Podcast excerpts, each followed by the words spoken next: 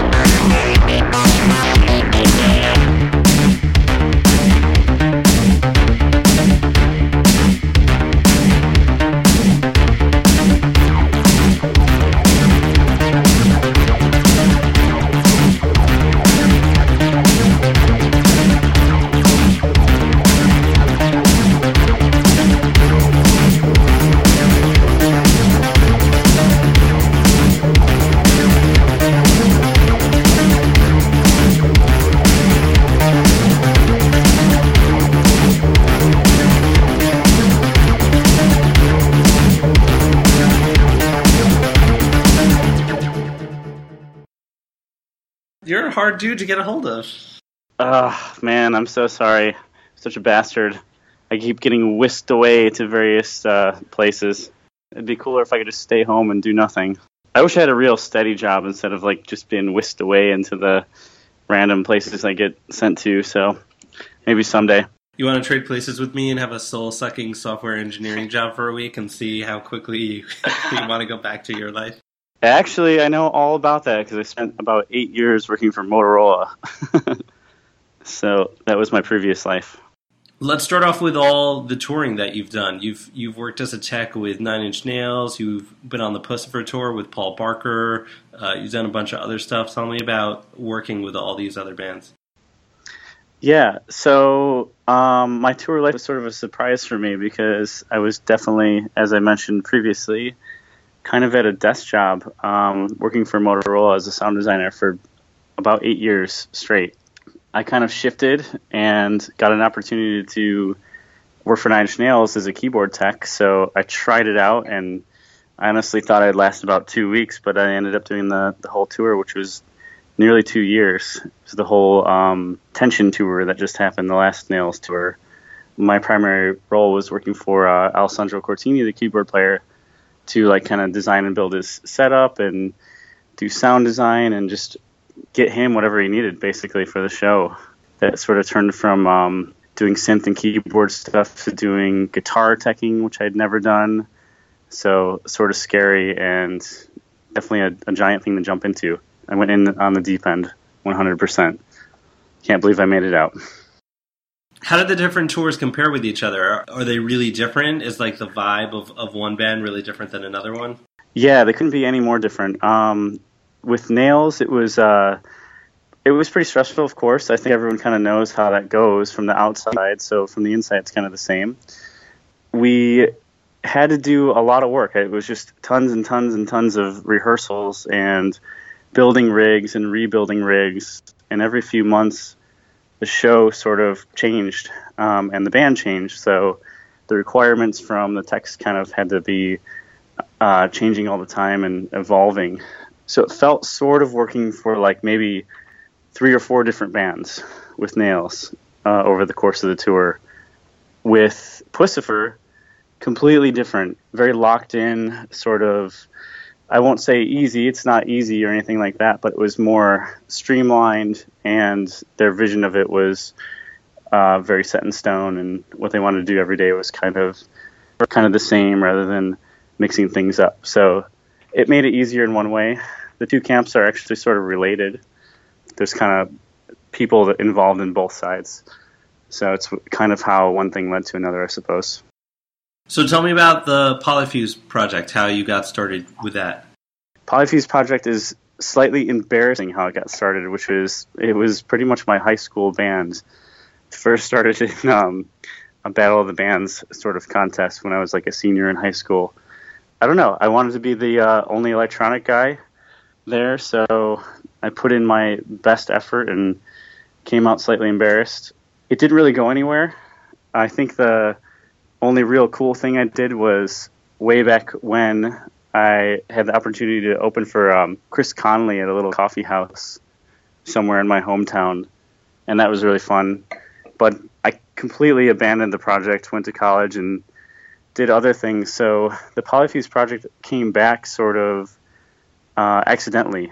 I was working on a lot of music that involved heavy piano, and it was more in the like the IDM genre and it was more emotive.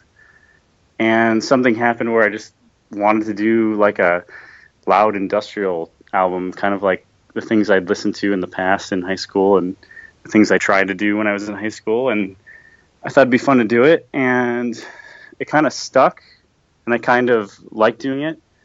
And I ended up doing shows under the name again, and that was kind of fun. So it was something that I thought I would do for a little while for fun and ended up sticking.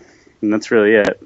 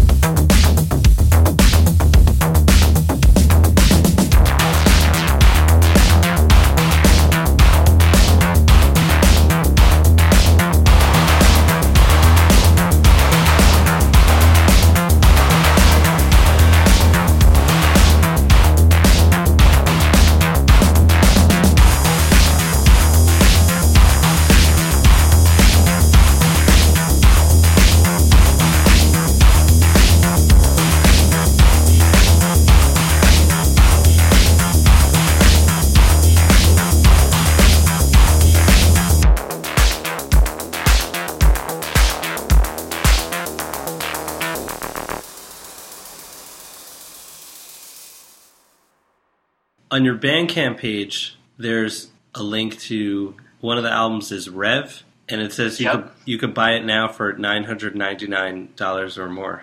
Yeah, did you buy it? I have two I have two kids to send to college. I think my wife would murder me if I did that. Has anyone indulged?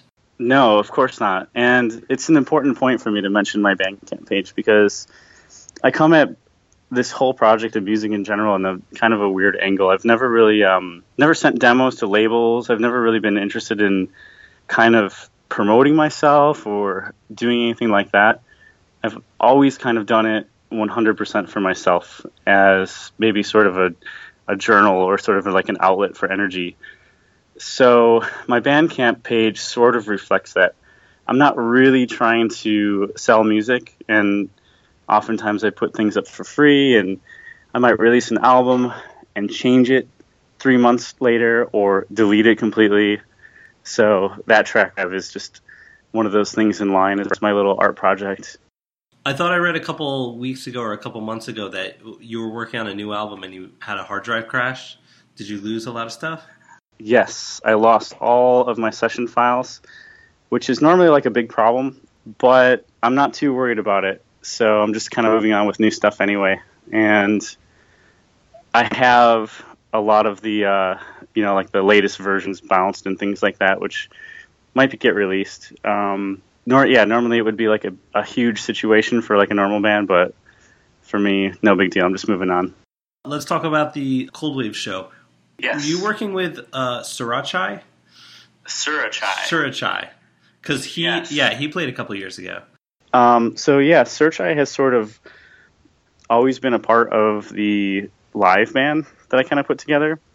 All of the music is done by me and all that. He's he's contributed here and there to a couple tracks, but um, when I play live, I usually like to have other people on stage with me doing something. And actually, one big element besides Surachai is um, uh, my my video guy, known as Alibi Visuals who I feel like I kind of treat him as like the drummer in the band. He's kind of like half of the band, and I think the Polyfuse live show wouldn't really exist without his involvement.